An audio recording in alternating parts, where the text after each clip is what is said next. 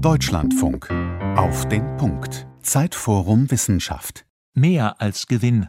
Wie finden wir ein neues Wertesystem für eine globalisierte Wirtschaft? Die Diskussionsleitung haben Ralf Krauter vom Deutschlandfunk und Andreas Sendker von der Wochenzeitung Die Zeit. Hallo und herzlich willkommen. Schön, dass Sie dabei sind bei unserer Debatte, bei der es ans Eingemachte unseres Wirtschaftssystems gehen soll. Denn wir wollen herausarbeiten, woran es eigentlich liegt, dass in den vergangenen Jahrzehnten so vieles aus dem Ruder gelaufen ist bei der wirtschaftlichen Entwicklung auf unserem Planeten. Wie kommt es, dass die Profite globaler Konzerne und die Vermögen der Superreichen explodieren, während die inflationsbereinigten Reallöhne der Normalsterblichen stagnieren, viele Staaten unter der Schuldenlast ächzen und die Umweltzerstörung ungebremst voranschreitet? Könnte es sein, dass sich da einige wenige auf Kosten der Allgemeinheit und künftiger Generationen die Taschen voll stopfen? Und wenn ja, wie machen die das und warum kommen sie damit durch?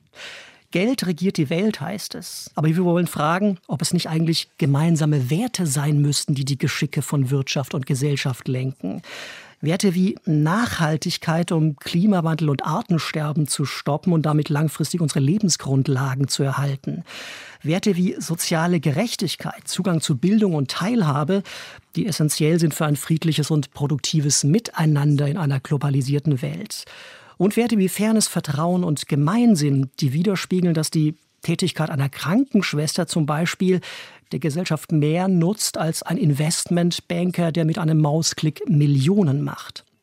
Welche Werte brauchen wir für eine nachhaltige Entwicklung der Wirtschaft? Und mit welchen Anreizen können wir dafür sorgen, dass Unternehmen, Staaten und möglichst viele Menschen diese Werte zu Maximen ihres Handelns machen? Darüber wollen wir bei diesem Corona-bedingt virtuellen Zeitforum Wissenschaft mit drei hochkarätigen Expertinnen und Experten sprechen, die uns zugeschaltet sind. Und mein Moderationskollege Andreas Sendker, der an einem Studio beim NDR Hamburg sitzt, der stellt sie uns jetzt vor. Ja, ein herzliches Willkommen hier aus Hamburg. Ich stelle unsere Gäste in alphabetischer Reihenfolge vor. Zunächst mal herzliche Grüße nach Bonn. Von dort ist uns zugeschaltet Armin Falk. Gründer und Direktor des Brick-Instituts für Verhalten und Ungleichheit und Professor für Volkswirtschaftslehre. Das klingt nach trockenen Zahlen, aber er ist einer der forschungsstärksten Volkswirte, so wird er zitiert im europäischen Raum. Ein wirklich empirisch arbeitender Wirtschaftsverhaltensforscher, der seine Probanden auch schon mal in den Kernspintomographen steckt. Dann geht mein Gruß ganz über den Atlantik rüber nach New York. Dort sitzt Katharina Pistor und ist uns zugeschaltet, Professorin für vergleichende Rechtswissenschaft und Direktorin des Center on Global Legal Transformation an der Law School der Columbia University. Mitglied in der Berlin-Brandenburgischen Akademie der Wissenschaften und Autorin eines Buches, das für einiges Aufsehen gesorgt hat. 2019 ist es erschienen, auf Deutsch gerade Ende 2020, der Code des Kapitals. Recht bildet und sichert Vermögen, sagt sie, aber es verteilt es auch höchst ungleich. Und Monika Schnitzer ist uns aus München zugeschaltet. Sie ist Professorin für Volkswirtschaftslehre an der Ludwig-Maximilian-Universität München. Sie ist Expertin für Digitalisierung, für Innovation, für Wettbewerb. Und sie ist seit April eine der fünf Wirtschaftsweisen bzw. Mitglied des Sachverständigenrates zur Begutachtung der gesamtwirtschaftlichen Entwicklung. Frau Schnitzer, ich würde sagen, legen wir direkt mit Ihnen los. Die fünf Wirtschaftsweisen, die legen ja einmal pro Jahr ein Gutachten zur Beurteilung der gesamtwirtschaftlichen Entwicklung in Deutschland vor. Im aktuellen vom 11.11.2020 ist die wichtigste Botschaft, dass nach einem Corona-bedingten Rückgang des Bruttoinlandsprodukts um 5,1 Prozent im vergangenen Jahr 2020 in diesem Jahr mit einem Wachstum von 3,7 Prozent zu rechnen ist. Das ist schön. Nun gibt es ja aber seit langem Kritik am einseitigen Fokus auf das Wirtschaftswachstum, die da lautet, wir verwechseln da Quantität mit Qualität und bräuchten eigentlich ganz andere Maßstäbe, an denen wir festmachen, wie gut es uns als Gesellschaft wirklich geht. Deshalb die Einstiegsfrage an Sie, was verraten eigentlich solche Kenngrößen wie das Bruttoinlandsprodukt wirklich über den Zustand einer Gesellschaft? Man muss sich immer fragen, wofür man jetzt genau eine Kenngröße braucht.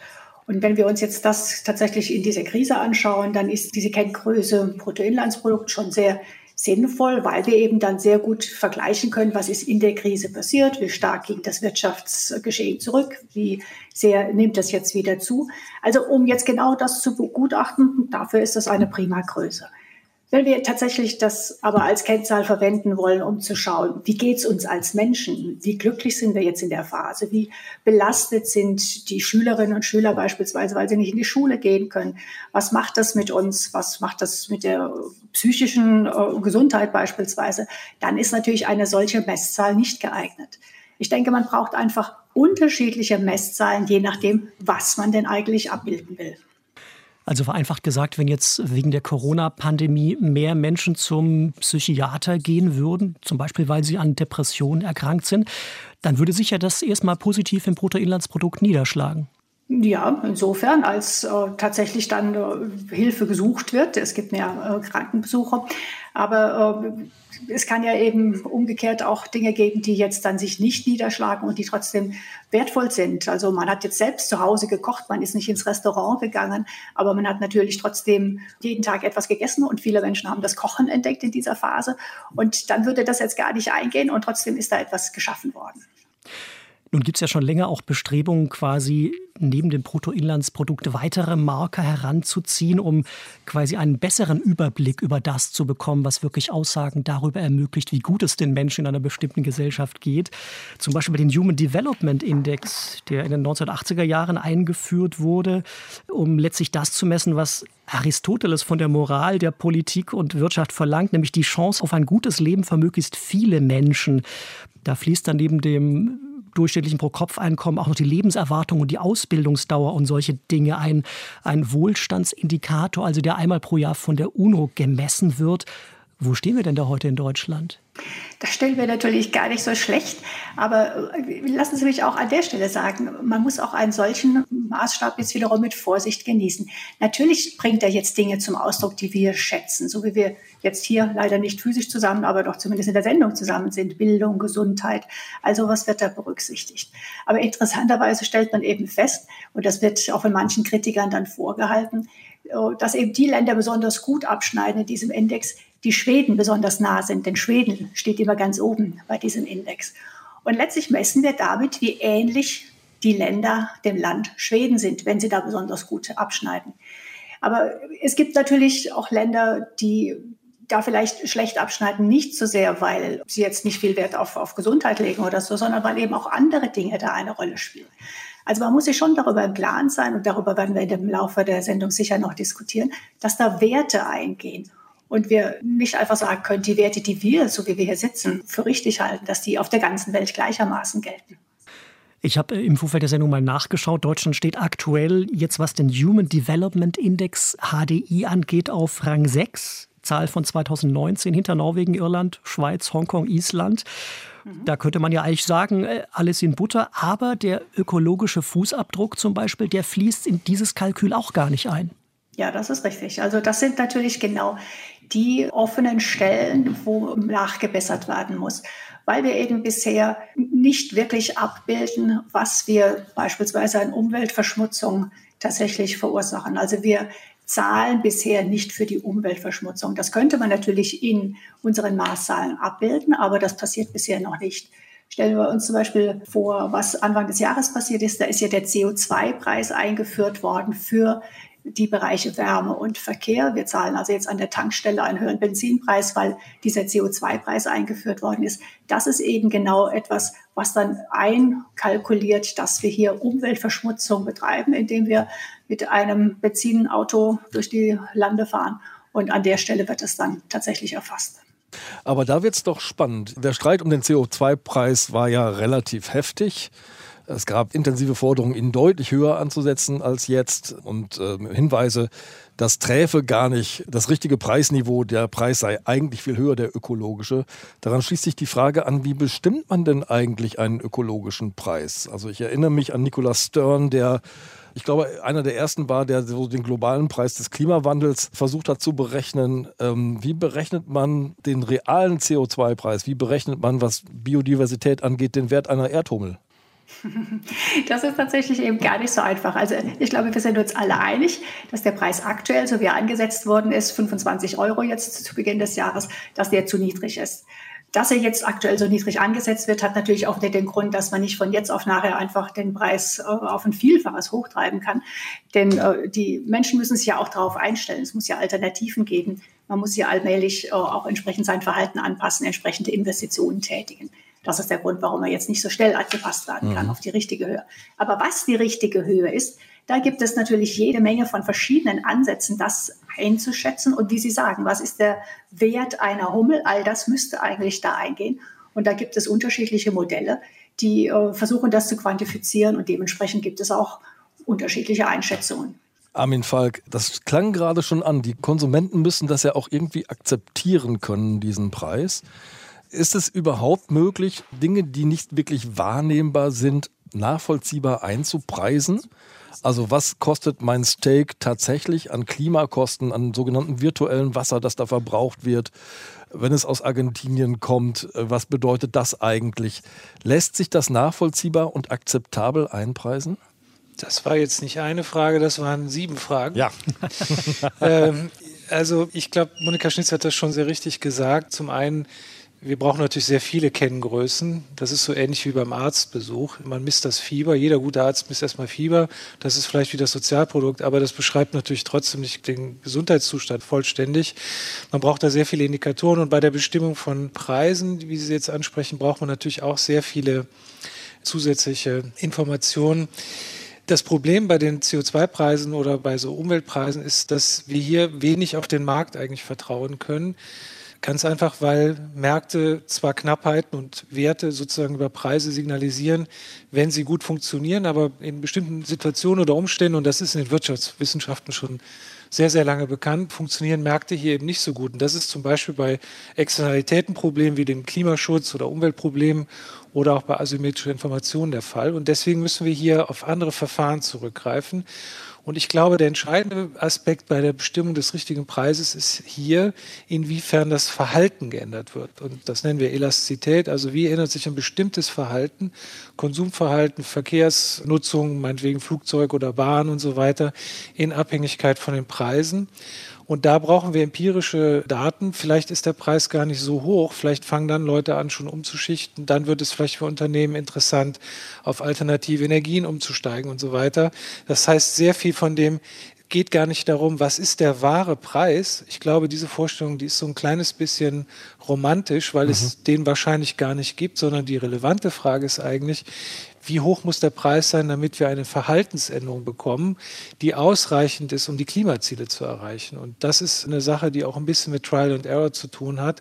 Und, das hat Frau Schnitzer auch richtig gesagt, natürlich mit anderen Werten auch kompatibel sein muss zu einem bestimmten Punkt. Denn ohne die Akzeptanz, Sie hatten es angesprochen, ist Klimaschutz auch schwierig und möglicherweise geht es dann auch nach hinten los.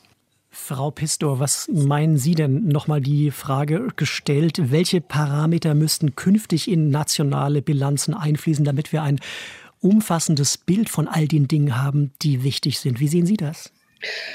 Ich komme ja von etwa, einer etwas anderen Richtung, aus der Rechtswissenschaften, aus der Jura und beobachte immer, wie äh, mehr und mehr Dinge eigentlich dem Preis und dem Markt unterworfen werden. Und ich glaube, so wichtig das ist, weil wir uns alle sehr über Preissignale lenken lassen, haben wir uns wahrscheinlich dem Markt auch zu sehr hingegeben, indem wir eigentlich versuchen, auch oft wichtige politische Streitigkeiten dadurch zu umgehen, dass wir es eben dem Markt überlassen, den richtigen Preis herauszubekommen. Und äh, ich denke, dass man da auch vorsichtig sein muss. Äh, Ökonomen haben lange, lange versucht, den richtigen Diskontfaktor zu finden, um zu sagen, wie groß ist denn die Wirtschaftskrise wohl, wann in der Zukunft und wie können wir dann berechnen, was wir heute an die Seite legen müssen, um dann irgendwie richtig rauszukommen.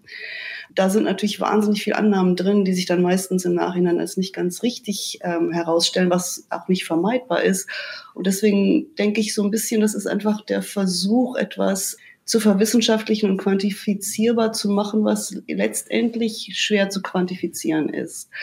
Ich denke, dass man vielleicht auch mehr überlegen muss, welche Prinzipien man eigentlich einem Abwägen von verschiedenen Faktoren zugrunde legen muss, um sich zu überlegen, welche Risiken kann man eigentlich jetzt noch eingehen, weil wir ja auch schon relativ weit fortgeschritten sind mit dem Klimawandel und den Gefahren, die sie ganz real für uns heute bedeuten. Da gehört ja auch die Corona-Krise zu, da gehören die Waldbrände in Kalifornien Australien zu, da gehören die Stürme dazu, die hier die Energie äh, Versorgung lahmlegen. Das sind ganz konkrete Sachen, die heute passieren, aber die immer so noch als Einzelfaktoren abgetan werden. Und auch dies scheint noch nicht wirklich zu einem systematischen Umdenken zu führen.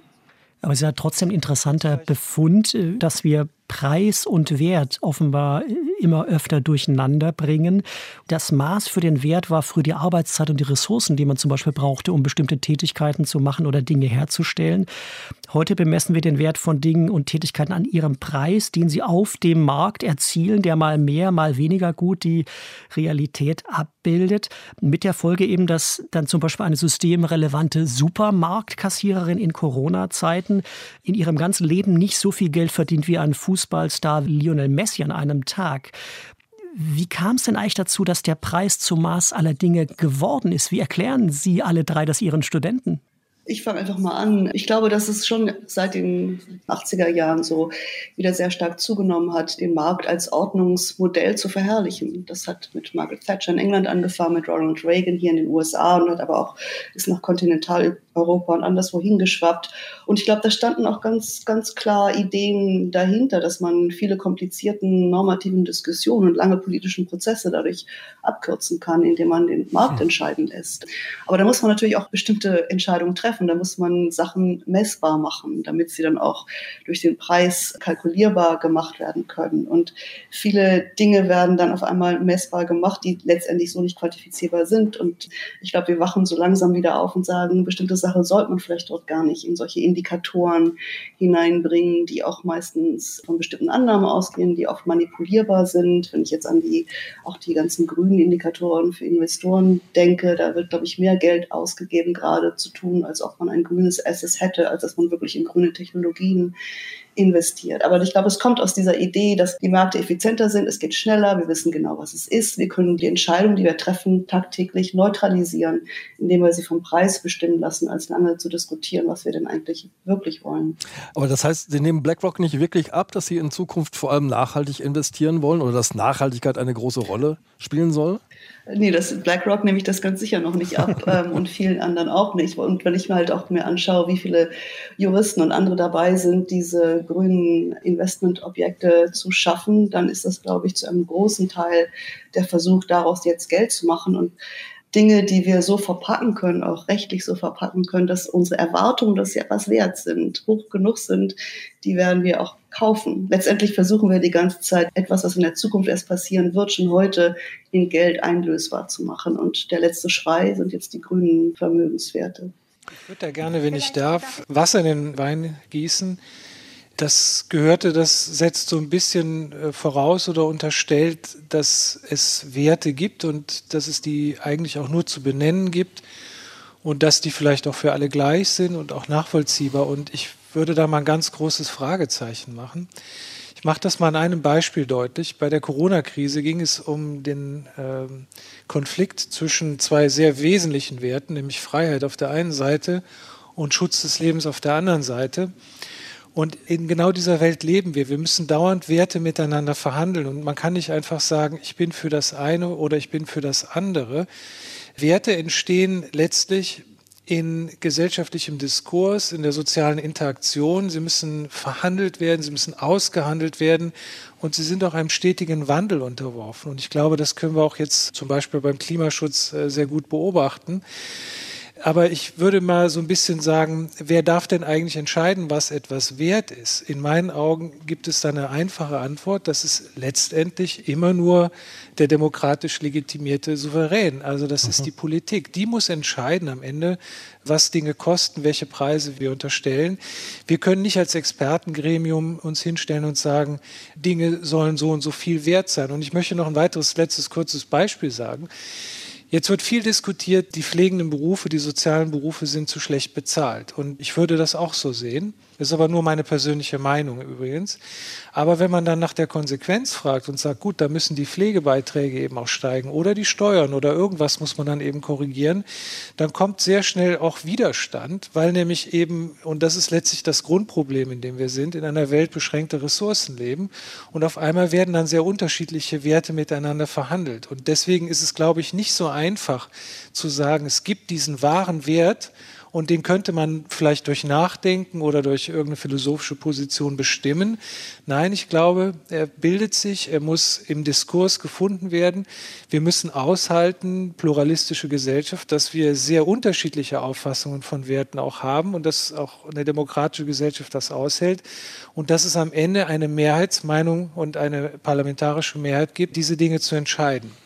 Aber Herr Falk, ist es nicht so, dass andere Leute, bestimmte Akteure im Wirtschaftsbereich doch ganz klar für sich Werte definiert haben und die auch relativ rücksichtslos durchsetzen? Also ich habe in dem lesenswerten Buch der US-italienischen Ökonomin Mariana Mazzucato, Wie kommt der Wert in die Welt, gelesen, dass sie feststellt, dass sozusagen unser Koordinatensystem, unser gesellschaftliches für die Definition, was ist uns wichtig, was nicht, in den vergangenen Jahrzehnten verschoben worden ist, sagt sie. Sie macht das zum Beispiel fest äh, an dem Gebaren der Finanzindustrie, die in den 1960er Jahren eigentlich noch als sehr unproduktiv galt, seitdem aber enorm gewachsen ist, sodass ihr Anteil am Bruttoinlandsprodukt zum Beispiel in den USA und Großbritannien seit 1970 sich verdoppelt hat. Und Mariana Mazzucato kommt zu dem Schluss, das liegt daran, dass die Grenze zwischen wertschöpfenden und wertabschöpfenden Tätigkeiten absichtlich vernebelt worden ist von bestimmten Leuten mit bestimmten Interessen, mit der Folge, dass heute auch zahllose wertvernichtende Tätigkeiten hoch angesehen sind, also wie zum Beispiel der Hedgefondsmanager oder andere Dinge. Sie schreibt auch, letztlich hat das dazu geführt, dass die Finanzindustrie sich als Wertschöpfer gerieren kann, obwohl der Mehrwert, den sie für die Gesellschaft schafft, sehr überschaubar ist. Man muss diese Kritik vielleicht nicht teilen, aber mich würde interessieren, Frau Schnitzer, teilen Sie die? Ist da was dran? Also da bin ich aber sehr froh, dass Sie mich jetzt ansprechen, sonst hätte ich mich auch gleich hier reingedrängelt und hätte gesagt, da will ich auch noch was zu sagen. Ich will, bevor ich jetzt konkret auf die Frau Bazzucato eingehe, noch einen Punkt vorweg schicken. Es ist jetzt so viel negativ über den Preis gesprochen worden und ich glaube, man muss hier einfach nochmal klarstellen, was eigentlich die Funktion des Preises sein soll und warum das ein so wichtiges Konstrukt ist. Ein Preis ist für uns Ökonomen ein Knappheitsindikator. Der sagt uns, wenn der Preis hochgeht, hier gibt es zu wenig, hier ist die Nachfrage größer als das Angebot, deswegen geht der Preis hoch. Wenn er runtergeht, haben wir zu viel davon. Ein hübsches Beispiel zurzeit ist ähm, der Preis für Frachtleistung. Äh, Container haben vor einem Jahr 1000 Dollar gekostet. Zurzeit kosten sie 10.000, weil wir viel zu viel transportieren wollen. Der Handel angezogen hat, die Container am falschen Platz sind, der Suezkanal war zu und so weiter und so weiter. Und dann wird ganz schnell Neues produziert, damit diese Nachfrage befriedigt werden kann. Das Ähnliches haben wir in der Corona am Anfang der Krise gesehen, als, als es zu wenig Masken gab. Also Preis als Knappheitsfaktor ist ein ganz wichtiges Instrument. Wir haben das in der Planwirtschaft gesehen, in der Phase, als wir in Osteuropa noch Planwirtschaften hatten und der Preis letztlich keine Rolle gespielt hat als Indikator. Dann sind eben die falschen Sachen produziert worden. Dinge, die keiner haben wollte und umgekehrt Dinge, die alle haben wollten, sind nicht produziert worden. Das darf man, glaube ich, nicht aus dem Auge verlieren. Man kann nicht sagen, Preise an sich sind ein Problem. Das nächste, worauf ich jetzt tatsächlich dann auch eingehen will, ist, ich glaube, es ist nicht sinnvoll äh, zu sagen, da gibt es äh, Industrien, die nichts leisten. Also die Finanzindustrie hat eine sehr wichtige Funktion. Sie stellt Kapital zur Verfügung, das investiert werden kann für Unternehmen, die dieses Geld noch nicht haben. Also wenn ich eine Investition äh, tätigen will, dann kann ich entweder lange ansparen oder aber ich kann das Geld aufnehmen und dann später zurückzahlen mit den Einnahmen, die ich dann daraus erwirtschaftet habe. Also die Finanzindustrie hat eine wichtige Funktion. Jetzt kann man sich fragen, wird das zum Teil übertrieben im Sinne von, da ist zu viel nur in Finanzdienstleistungen gegangen und zu wenig in reale Investitionen. Darüber kann man trefflich diskutieren. Aber zu sagen, dass hier etwas fundamental verkehrt gelaufen ist, ich glaube, das würde deutlich zu weit führen. Also Frau Mazzucato untermauert ihren Befund unter anderem mit der Feststellung, dass die Finanzindustrie hauptsächlich Geschäfte mit sich selbst macht. Also ich, wenn ich es richtig im Kopf habe, dass nur 15 Prozent des umgewälzten Kapitals dann tatsächlich in Kontakt mit der Realwirtschaft geraten. Das heißt, man ist hauptsächlich mit sich selbst und seiner eigenen Kapitalvermehrung äh, befasst, wenn man Frau Mazzucato Glauben schenken darf. Gleichzeitig äh, wird da viel ausgeglichen. Da gibt es Arbitrage-Transaktionen, die auch wiederum eine ganz wichtige Informationsfunktion haben. Also so einfach kann man sich das an der Stelle nicht machen. Gerne was ergänzen, wenn ich darf. Herr Falk, bitte. Es ist zum einen ja so, dass die Wertschätzung für Menschen, die im Finanzbereich arbeiten, durchaus gelitten hat. Also wenn ich mich erinnere, wie das vor der Finanzkrise und nach der Finanzkrise war, wir reden ja hier auch über Werte und Status und äh, diese Dinge, äh, hat das enorm gelitten. Das Zweite ist, äh, ich glaube, Frau Schnitz hat recht, Märkte haben auch über Knappheitsindikatoren wie Preise und so weiter ein Innovationspotenzial, was wir jetzt zum Beispiel bei der Entwicklung des Impfstoffs gesehen haben und vielen, vielen anderen äh, sehr positiven Entwicklungen. Aber das heißt ja nicht, dass alles gut und alles richtig ist. Ich glaube, man darf das Kind hier nicht mit dem Bade ausschütten. Für mich ist Markt oder Marktwirtschaft und auch die Funktion über Preise, Knappheiten zu vermitteln, ist ein extrem nützliches und wertvolles Werkzeug, aber es muss reguliert werden. Und es ist sicher im Finanzbereich ein erheblicher Regulierungsbedarf und das ist in meinen Augen ein politisches Versagen. Unser Kollege äh, Helwig hat das immer wieder betont, die Eigenkapitalquote beispielsweise der Banken müsste erhöht werden. Das macht total Sinn, ist aber keine antimarktwirtschaftliche Position. Im Gegenteil, man würde sagen, wir bestimmen nicht, woran ihr arbeitet und was ihr macht, aber ihr müsst dann auch für das gerade stehen. Ihr müsst sozusagen auch die Verantwortung für das übernehmen, was ihr tut. Und da ist der Markt aus sich heraus nicht in der Lage, das zu leisten. Deswegen haben wir ja auch eine Monopolkommission zum Beispiel. Deswegen wird der Wettbewerb geschützt und so weiter, weil der Markt inhärent auch immer Tendenzen hat, sich selber sozusagen dann auch zu pervertieren. Und ich glaube, da könnten wir länger drüber reden. Sie sprechen auch die enormen Finanzvermögen an hier, die zum Beispiel in der Finanzindustrie, aber auch in anderen großen Unternehmen verdient werden. Ich glaube, an der Stelle muss der Staat eingreifen, er muss regulieren. Wir können über Vermögens-, über Erbschafts-, über ähnliche Steuern oder die Initiative von Janet Yellen sprechen, die eine Mindeststeuer für Unternehmen weltweit fordert. Ich glaube, das sind alles sehr interessante und sehr nützliche Dinge, um einem eigentlich sinnvollen sozialen Phänomen wie den Märkten ein Korrektiv gegenüberzustellen. Das heißt, man kann nicht sagen, Märkte sind insgesamt einfach schlecht, aber man sollte dann auch nicht sagen, alles, was der Markt macht, ist automatisch richtig. Das ist genauso blöd. Deswegen, wir brauchen diese Marktwirtschaft wegen ihrer Innovationspotenziale, aber wir müssen wahrscheinlich viel mehr regulieren. Und der CO2-Preis, über den wir vorhin gesprochen haben, ist ja nur ein weiteres Beispiel für eine solche Regulierung. In der Finanzwirtschaft müsste auch sehr viel mehr reguliert werden, weil natürlich, das hat die Finanzkrise ja auch gezeigt, dass nicht nur vielleicht keine reale Wertschöpfung ist, sondern sogar auch dann, wenn der Finanzsektor kollabiert, weil er eben wichtig ist, die gesamte Wirtschaft mit sich reißt. Und das Bailout, was dann stattgefunden hat und die enormen Kosten, die haben die Gesellschaften extrem belastet und haben auch den Aufstieg von Donald Trump und Konsorten beflügelt. Und das sind riesige Probleme auch für die Demokratie. Deswegen, ja, Markt ist richtig und wichtig, aber muss viel beherzter reguliert werden. Mhm. Frau Schnitzer? Da ist das wichtige Stichwort Wettbewerb gefallen. Ich glaube, das ist genau der entscheidende Punkt. Dass nicht einzelne Unternehmen den Markt beherrschen, sondern dass es wirklich Wettbewerb gibt. Denn das ist es genau, was dann auch dafür sorgt, dass alle Interessen berücksichtigt werden können. Und da würde ich mir aktuell sogar noch größere Sorgen als um den Finanzsektor, um den digitalen Sektor machen. Also die großen vier oder fünf Big Tech-Unternehmen, Amazon, Google, Apple, Microsoft. Das sind so die Unternehmen, die aktuell einen großen Teil unseres Lebens bestimmen und ja, monopolistische Macht haben und viel zu wenig reguliert sind.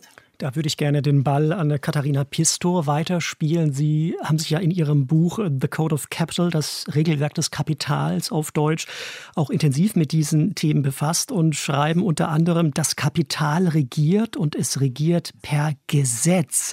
Zum Beispiel gibt es ja den überraschenden Befund, dass Amazon zum Beispiel im vergangenen Jahr in seiner Europasparte 2020 also einen Verlust von 1,2 Milliarden Euro gemeldet hat.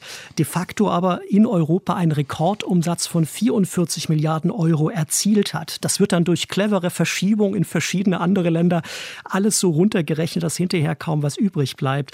Das Kapital regiert und es regiert per Gesetz. Wie funktioniert das? Ja, das Kapital regiert durch Recht, nicht durch den Gesetzgeber. Und ich glaube, das ist auch einfach wichtig zu verstehen, äh, wie unterschiedlich die Märkte in der real, im real existierenden Marktwirtschaften und kapitalistischen System funktionieren wie sie in Modellen der Ökonomen funktionieren. In der realen Welt müssen Märkte erst überhaupt geschaffen werden. Das heißt, wir brauchen Eigentumsrechte. Und die werden nicht vom demokratischen Gesetzgeber zugeordnet, sondern nur in ganz grobem Maße sobald sie eine Privatrechtsinstitution haben wie das Eigentum, das bestimmte Rangordnung festlegt und bestimmte Möglichkeiten schafft, gibt es eine ganze Heerschar von Anwälten und natürlich auch Inhabern von Gütern, die gerne den rechtlichen Schutz haben wollen, der ihnen den relativen Vorteil verschafft, eine Eigentumsposition auch später durchsetzen zu können, weil so ein Ding lässt sich besser vermarkten. Der Markt ist rechtlich konstituiert aus Vertragsrecht und Eigentumsrecht. Da spielen Aktiengesellschaften, GmbHs eine große Rolle. Da spielen natürlich ähm, Kreditsicherungsmöglichkeiten eine Rolle, auch das Konkursrecht und nicht zuletzt der englische Trust. Und wenn man sich diese verklausulierten Institutionen anschaut, wie die weiterentwickelt werden, um uns die Finanzindustrie zu bescheren, die wir heute haben, dann ist es einfach schwer, den Markt nur zu sehen als einfach die Knappheitssignale weitergebend oder einfach nur die Finanzindustrie als Intermediär zwischen Haushalten und den Investitionsmöglichkeiten. Kapital wird kreiert, indem ich mit Hilfe von Anwälten Vermögenswerte rechtlich durchsetzbar mache und dadurch eine soziale Ressource das gesellschaftliche Rechtssystem benutze, um meine eigenen Positionen zu verstärken. Ich wollte nur noch mal kurz sagen, ich gebe Herrn Falk vollkommen recht, dass wir natürlich eigentlich gerne diese großen normativen Diskussionen im gesellschaftspolitischen Prozess abwickeln sollten und wollten. Aber ich glaube, dass wir das äh, über die letzten Jahrzehnte verkürzt haben, weil auch die Politiker letztendlich oft auf den Markt verwiesen haben, der wird das schon regeln. Es macht die Sache ja so viel einfacher. Wir haben im Grunde genommen die Fähigkeit, im gesellschaftspolitischen Prozess uns darüber Gedanken zu machen, was soll denn eigentlich durch den Preis bestimmt werden? Was kann nicht durch den Preis bestimmt werden und was sollte auf gar keinen Fall durch den Preis bestimmt werden? Und ich glaube auch nicht, dass man einfach nur sagen kann, da müssen wir dann im Nachhinein so ein bisschen regulieren ob das nun die Kapitalregulierung für Banken sind oder die Steuerregulierung. Ich glaube, wir müssen auch dort ansetzen, wo Vermögenswerte und Privilegien mithilfe des Rechts von Anfang an geschaffen werden, wo die goldene Gans sitzt, die die goldenen Eier legt. Der Nobelpreisträger Josef Stieglitz, der hat nach der Weltfinanzkrise 2008 mal kritisiert, dass viele der zugrunde liegenden Probleme eigentlich seit Jahren bekannt sind und dass es bei ihrer Bewältigung dennoch kaum vorangegangen ist. Das klang hier auch schon ein bisschen an.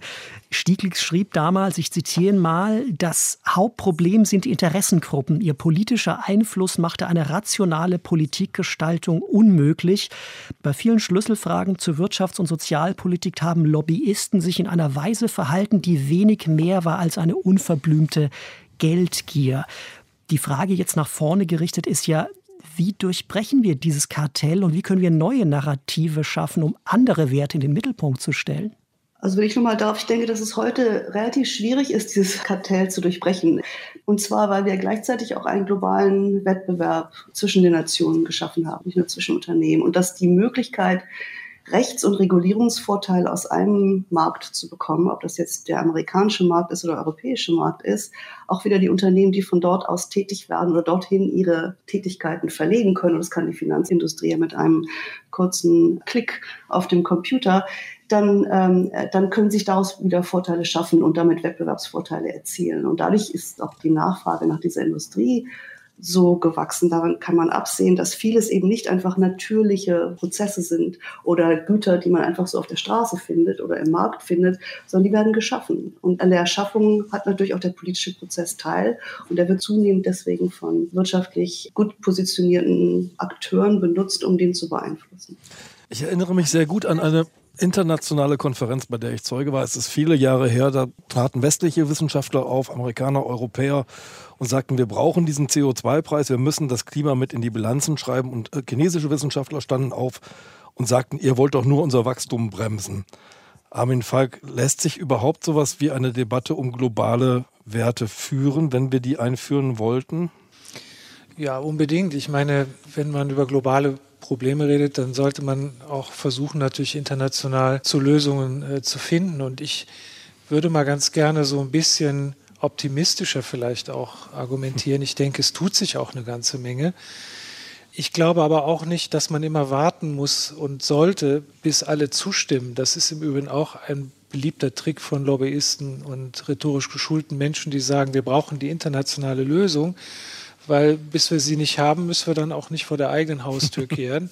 Äh, das halte ich für einen schönen rhetorischen Trick, aber eben leider auch verantwortungslos. Also ich würde es anders formulieren. Ich glaube, man muss das eine tun, nämlich selber bei sich anfangen, ohne das andere zu lassen, nämlich immer auch EU-weit meinetwegen.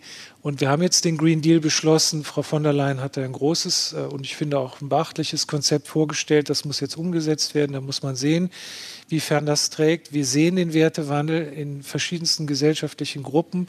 Ich will mal ein Beispiel nennen. In unserem Milieu war es noch vor 10, 20 Jahren ein Statussymbol, mit einem dicken Auto vorzufahren. Heute ist das einfach peinlich. Ja, also da tut sich auch eine ganze Menge.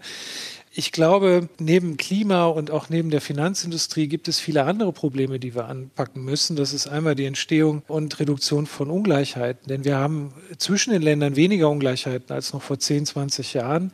Aber innerhalb der Länder haben wir enorme Ungleichheiten. Das hat auch mit der Finanzindustrie zu tun. Wir haben hier absurde Asymmetrien, was den Vermögensbesitz ganz weniger angeht und was Firmengewinne und so weiter angeht, hat mir schon drüber gesprochen. Ich glaube, da muss man unbedingt dran. Ich glaube auch, dass man die Märkte in einer bestimmten Weise menschlicher machen muss. In Märkten passiert sehr häufig Folgendes, dass Verantwortung diffus wird. Einfach zum Beispiel dadurch, dass Lieferketten entstehen und nicht mehr klar ist, wer für welche Folgewirkungen, ob das soziale oder ökologische Folgewirkungen sind, also meinetwegen schlimme Arbeitsbedingungen oder ökologisch fragwürdige Praktiken. Und da ist zum Beispiel das Lieferkettengesetz eine sehr gute Idee. Im Detail kann man da viel kritisieren, aber es ist im Prinzip die richtige Idee, dass ich transparent mache, wer welchen Schaden erzeugt und dafür auch gerade zu stehen hat. Das betrifft auch zum Beispiel Kennzeichnungspflichten von Gütern. Ich finde, wir sollten Konsumentinnen und Konsumenten in die Lage versetzen, eine selbstbestimmte, autonome Entscheidung darüber zu treffen, was sie kaufen möchten und was sie nicht kaufen möchten und welchen zum Beispiel CO2-Fußabdruck oder welche ökologischen und sozialen Folgewirkungen der Kauf eines bestimmten Produktes hat. Und das ist Marktwirtschaft in Wahrheit, weil es nämlich eigentlich Transparenz und autonomes Entscheiden voraussetzt und auch will. Ich glaube, man kann eine ganze Menge machen und ich glaube, es passiert auch eine ganze Menge. Und ich würde mal sagen, statt zu jammern, sollten wir anpacken. Ich glaube, viele der Dinge liegen einfach auch ziemlich offensichtlich vor der Tür, was jetzt zu tun wäre. Ich finde das sehr spannend und auch sehr naheliegend, aber wenn ich in die Praxis gucke und wenn ich mir mal angucke, wie lange die Diskussion zum Beispiel um die Ernährungsampel gedauert hat, also was muss man alles auf ein Nahrungsmittel schreiben, damit es für den Konsumenten verständlich wird, was da drin steckt. Können Sie sich denn ein relativ einfaches Kennzeichnungssystem vorstellen, wenn ich zwei T-Shirts in der Hand habe? Wie unterscheiden die sich? Wo ist mehr Kinderarbeit drin oder mehr CO2? Das ist genau die Idee eigentlich. Nehmen Sie mal folgendes Beispiel. In Deutschland sind Weichmacher in Kunststoffen für Kinderspielzeug schon lange verboten. Warum? Weil es einfach gesundheitsschädlich ist. Wir könnten mit ähnlichen Standards einfach sagen, in die EU darf nur importiert werden, was eben bestimmten sozialen und ökologischen Standards entspricht, nämlich den Standards, die wir für uns selber auch einklagen und einfordern.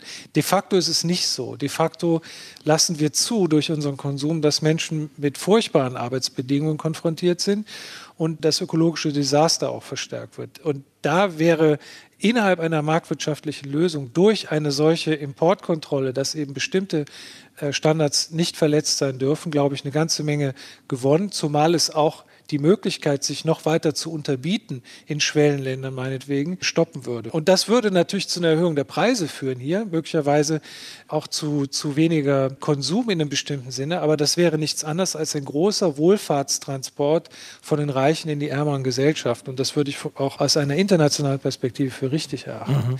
Also es ist möglich, aber Sie haben natürlich recht.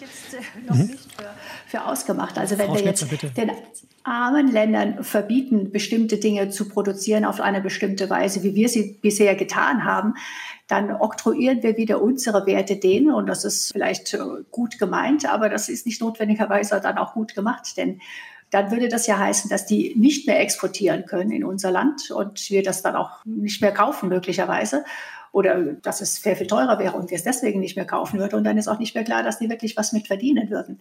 Also an der Stelle ist schon auch die Frage, ob man nicht aufpassen muss, dass man das Kind nicht mit dem Bade ausschüttet. Das heißt, unsere Standards, so wie wir sie heute für uns haben, anderen jetzt aufzuoktroyieren, die, an die wir selber uns früher nicht gehalten haben und denen dadurch auch die Chance nehmen, dass sie aufholen in ihrer wirtschaftlichen Entwicklung. Frau Schnitzer, aber müssen wir nicht zum Beispiel, was den Umweltschutz angeht und solche Dinge, doch versuchen, so eine Art globale Standards zu erreichen? Wir haben ja schon über die CO2-Steuern gesprochen, die kommen werden. Die machen natürlich letztlich nur Sinn, wenn die mehr oder weniger weltweit äh, auf einem ähnlichen Niveau umgesetzt werden, denn sonst das wissen wir alle, drohen ja Industrien wieder abzuwandern dorthin, wo es eben günstiger ist, die Atmosphäre mit Klimagasen zu belasten. Ja, das ist natürlich richtig. Also wenn es darum geht, wird jetzt dort umweltschädlich produziert, im Sinne von wird da jetzt CO2 ausgestoßen, das äh, ist natürlich etwas, was man nicht haben möchte. Aber wenn es darum geht, was für Arbeitszeiten haben die Menschen dort zum Beispiel? Sollen die auch einen Acht-Stunden-Tag haben wie bei uns oder siebeneinhalb Stunden? Oder sollen die vielleicht äh, in der Lage sein, auch zehn Stunden zu arbeiten, wenn sie denken, für sie ist das jetzt richtig, weil sie aufholen wollen? dann finde ich, können wir das nicht oktroyieren. Das ist jetzt an der Stelle wieder die Entscheidung des dortigen Souveräns, der dortigen Gesellschaft. Wofür sind sie jetzt bereit, vielleicht viel zu arbeiten, um aufzuholen und sich selber auch eine bessere Zukunft zu erarbeiten? Weil man natürlich da auch hinzufügen muss, dass viele der Unternehmen, die dort hingehen und Arbeitnehmer beschäftigen, auch die globalen Unternehmen aus dem Norden sind, nicht alle, aber auch eine ganze Menge, beziehungsweise sie mit Unterverträgen die halten. Das heißt, dass wir praktisch auf die Produktion in die Länder verlegen und dann zu meinen, die hätten die Souveränität, die wir nicht haben, um zu regulieren, wie denn Arbeitsplätze reguliert werden sollten. Das funktioniert ja auch nicht, weil die Länder haben ja meistens wesentlich schwächere Regierungen, sind auch anfälliger für die Bezahlung, die quasi Lobbyisten oder andere dort hineinlaufen. Also ich glaube, das Modell, dass es verschiedene Souveränen gibt, die dann auch unabhängig von allem anderen festlegen können, wie ihre Arbeitnehmer behandelt werden, ist, glaube ich, in der globalen Wirtschaft auch nicht ganz akkurat. Da klingt schon durch, dass es schwierig werden könnte, da global sich auf ein neues Wertesystem als Grundlage für die Wirtschaft und die Regulierung der Märkte zu verständigen.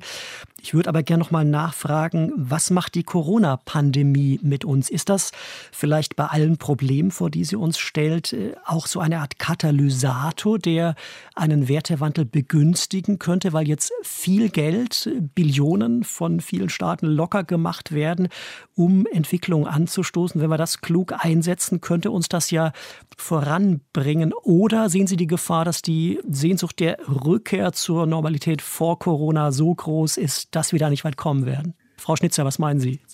Ich glaube, eine solche Krise kann über zweierlei Dinge auslösen. Einerseits rückt man in einer solchen Krise zusammen. Man denkt, jetzt müssen wir zusammenhalten und das haben wir ja beobachtet. Die Menschen haben sich sehr solidarisch verhalten, haben sich sehr unterstützt. Und dann gibt es aber natürlich auch in einer solchen Krise Menschen, die in der Situation dann erstmal an sich selbst denken. Ich glaube, beide Arten von Verhaltensweisen gibt es, unterschiedliche Menschengruppen, vielleicht bei jedem von uns sogar ein bisschen von beidem.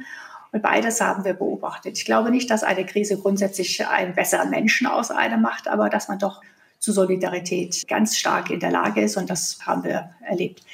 Armin Falks, Sie haben die Corona-Pandemie als eine Art Empathie-Experiment bezeichnet. Wie ist es denn bisher für Sie ausgegangen? also, ich sag mal so, wir sind es alle leid und wir zählen die Tage und Stunden, bis es dann endlich mal wieder besser wird. Das ist ja völlig klar. Aber ich finde, man kann schon auch eine positive Botschaft mitnehmen aus der Krise. Und das ist, dass unsere Gesellschaft sich als sehr anpassungsfähig gezeigt hat und relativ schnell auch reagiert hat ist, wir haben gesehen, dass Änderungen möglich sind, dass Wandel möglich ist in Dingen und in Dimensionen, die wir uns vorher alle wahrscheinlich nicht getraut hätten zu prognostizieren. Und ich glaube, diese Erfahrung, die könnte tatsächlich auch helfen, wenn es jetzt um die großen Herausforderungen geht, von denen wir gesprochen haben. Es ist möglich, auch große Änderungen umzusetzen und Gesellschaften können das. Und in der Praxis, ich meine, jeder macht und jede macht so auf ihre Art und Weise Erfahrungen mit verändertem Lebenswandel. Ich glaube schon, dass da einiges auch Bestand haben wird, was sich günstig auch auf Dinge auswirken wird. Zum Beispiel wird zukünftig häufiger gefragt werden, ob es notwendig ist, bestimmte Reisen anzutreten für ein kurzes Meeting, für eine Tagung, für einen Vortrag und so weiter. Das ist nur eines von sehr vielen Beispielen, glaube ich, die jetzt so eingeübt sind, wo die Leute verstanden haben, dass das auch funktionieren kann. Und das ist, glaube ich, eine Erfahrung, die man jetzt den Skeptikern und Kritikern mal entgegenhalten kann, dass man sagt, nee, man kann es ändern und das ist auch nicht unbedingt automatisch immer gleich der Untergang des Abendlandes. Katharina Pistor, wie sehen Sie das mit dem Blick aus den USA? Auch da scheint aus europäischer Warte ja gerade einiges in Bewegung zu sein durch den neuen Präsidenten, sei es beim Klimaschutz, sei es bei der Stärkung des Gesundheitssystems und des öffentlichen Sektors. Corona als Chance, als Katalysator der Dinge in Gang bringen kann, in die richtige Richtung lenken kann? Also ich denke, es gibt schon eine ganze Menge positive Anzeichen. Da schließe ich mich meinen Vorrednern auch an Ich sehe eigentlich das Hauptproblem noch auf uns zukommen, weil wir, glaube ich, mit den Schulden der Kleinhaushalte, den Problemen der nicht bezahlten Mieten und nicht bezahlten Hypotheken und so weiter erst noch konfrontiert werden, wenn diese ganzen Maßnahmen wieder gelockert werden. Ich denke auch, dass wir global die Schere ja wieder aufgegangen ist zwischen den ärmeren Ländern und den reicheren Ländern, weil die reicheren Länder haben sich die Unterstützung leisten können. Zum Teil, weil sie eigenes Geld kontrollieren oder weil sie halt auch stärkere Wirtschaften sind und viele der armen Länder nicht Gleiches konnten. Und ich bin mir nicht sicher, ob die Bereitschaft zur Solidarität über den eigenen Tellerrand hinausgeht. Innerhalb dieses Landes, in den USA, ist es ja immer so, die Fronten nach wie vor total verhärtet. Wir haben gerade mal Glück gehabt, eine ganz, ganz knappe Mehrheit für die beiden Administrationen. Aber das ist nicht klar, wie, ob das über 2022, wenn die nächsten Kongresswahlen anstehen, hinausgehen wird. Und es ist sicher keine globale Solidarität hier. Ich meine, ich finde, Biden macht richtige Schritte mit der Unternehmenssteuer global und es passiert auch wieder ein bisschen mehr im Umweltrecht. Aber politisch jetzt von der Situation der amerikanischen Diskussion sehe ich eigentlich eher, dass sobald wieder alles auf freigeschaltet wird, auf grün geht, die USA versuchen werden, das Größte rauszuschlagen aus dem relativen Vorteil, den sie daraus haben werden, dass sie vielleicht ein bisschen früher wieder zur Normalität zurückkehren als die Europäer. Und das hilft dann der beiden Administration auch politisch, aber ist nicht, was man unter globaler Solidarität versteht. Mit Blick auf die Uhr eine abschließende Frage noch in die Runde an Sie alle drei mit der Bitte um eine kurze Antwort. Wir haben ja gesprochen über einen neuen Wertekanon für die Wirtschaft, äh, auf den man sich idealerweise global einigen könnte, aber das wird schwierig werden, haben wir gehört. Meine Frage an Sie wäre, was wären aus Ihrer jeweiligen Sicht die drei wichtigsten Werte, Wertvorstellungen, die in einen solchen neuen Wertekanon für nachhaltiges Wirtschaften einfließen müssten? Für meine Begriffe ist ein ganz wichtiger Wert, jedem eine Chance zu geben und dazu gehört Bildung. Das heißt, wirklich jedem den Zugang zur Bildung zu ermöglichen. Und da kommt jetzt eine, als zweite Stelle gleich Gesundheit mit dazu, denn das ist ja genau das, was Frau Pister eben auch angedeutet hat, dass die ärmeren Länder eben aktuell zu wenig Zugang zu Gesundheit haben, zu wenig Zugang zu Impfstoff haben. Der dritte Punkt für mich, der ganz wichtige ist Verantwortung. Verantwortung für das zu übernehmen, was man tut. Und da reden wir eben dann über den Klimawandel. Verantwortung für die Umweltverschmutzung, die ich verursache und dafür dann auch zur Rechenschaft gezogen zu werden durch die entsprechenden Bezahlungen, beziehungsweise möglicherweise indem man auch bestimmte Dinge ganz verbietet. Also das, diese Chancen und Verantwortung, ich glaube, beides ist für mich das Entscheidende. Bildung, Gesundheit, Verantwortung. Frau Pistor, was würden Sie noch hinzufügen wollen? Also die Verantwortung unterschreibe ich auch ganz doll. Und da finde ich, kann man auch ganz konkret Sachen sagen. Zum Beispiel, dass vielleicht auch die Investoren mit am Schaden beteiligt werden müssen, wenn die Unternehmen Umweltverschmutzung betreiben. Also Gesellschaft mit beschränkter Haftung, ob man die beschränkte Haftung auf ewig aufrecht erhält, wenn so externalisiert wird, darüber kann man diskutieren. Ich denke, auch eine ganz wichtige Frage finde ich, wie wir eigentlich die Kosten teilen lernen. Also nicht nur verantwortlich sind, sondern auch ganz bewusst uns überlegen, wie man Kosten teilt zwischen armen und reichen Ländern oder auch zwischen armen und reichen innerhalb der Länder. Wir verschieben meistens nur. Das wären für mich die zwei wichtigsten Punkte. Und dann als letztes vielleicht die Abschaffung der Privilegien, die so viele haben, um halt an das Recht heranzukommen, mit denen sie ihr Kapital kodieren können. Also Stichwort Gerechtigkeit, äh, ganz wichtig in diesem Kontext. Armin Falk, was mögen Sie noch ergänzen? Was müsste aus Ihrer Sicht unbedingt auf die Liste des neuen Wertekanons? Also erstmal möchte ich sagen, alle drei hätte ich auch genannt oder alle fünf. Äh, Chancengleichheit sicher ganz vorne, Gerechtigkeit sehr wichtig und natürlich auch globale Fragen wie Klimaschutz und so weiter. Ich möchte es mal ganz kleines bisschen konkreter vielleicht nochmal mal, was Chancengleichheit heute auch bedeutet.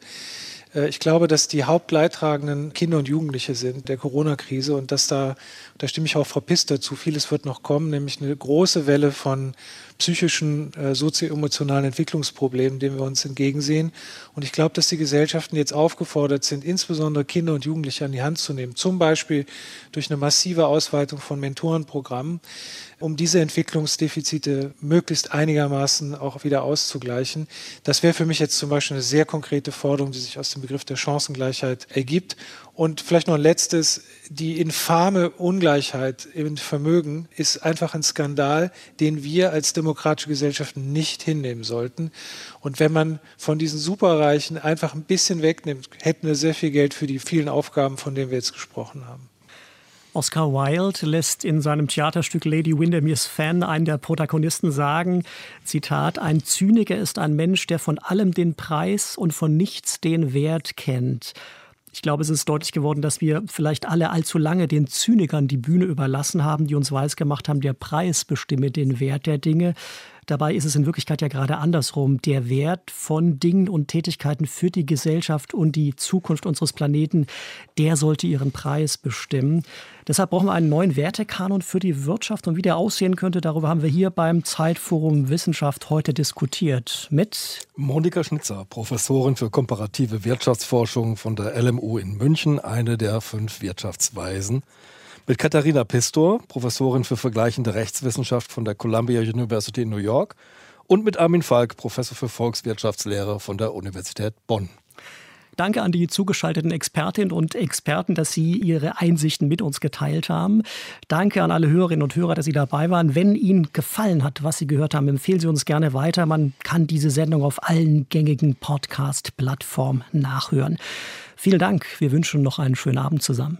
Guten Abend. Sie hörten Mehr als Gewinn. Wie finden wir ein neues Wertesystem für eine globalisierte Wirtschaft? Die Diskussion im Rahmen des 81. Zeitforum Wissenschaft leiteten Andreas Sendker von der Wochenzeitung Die Zeit und Ralf Krauter vom Deutschlandfunk.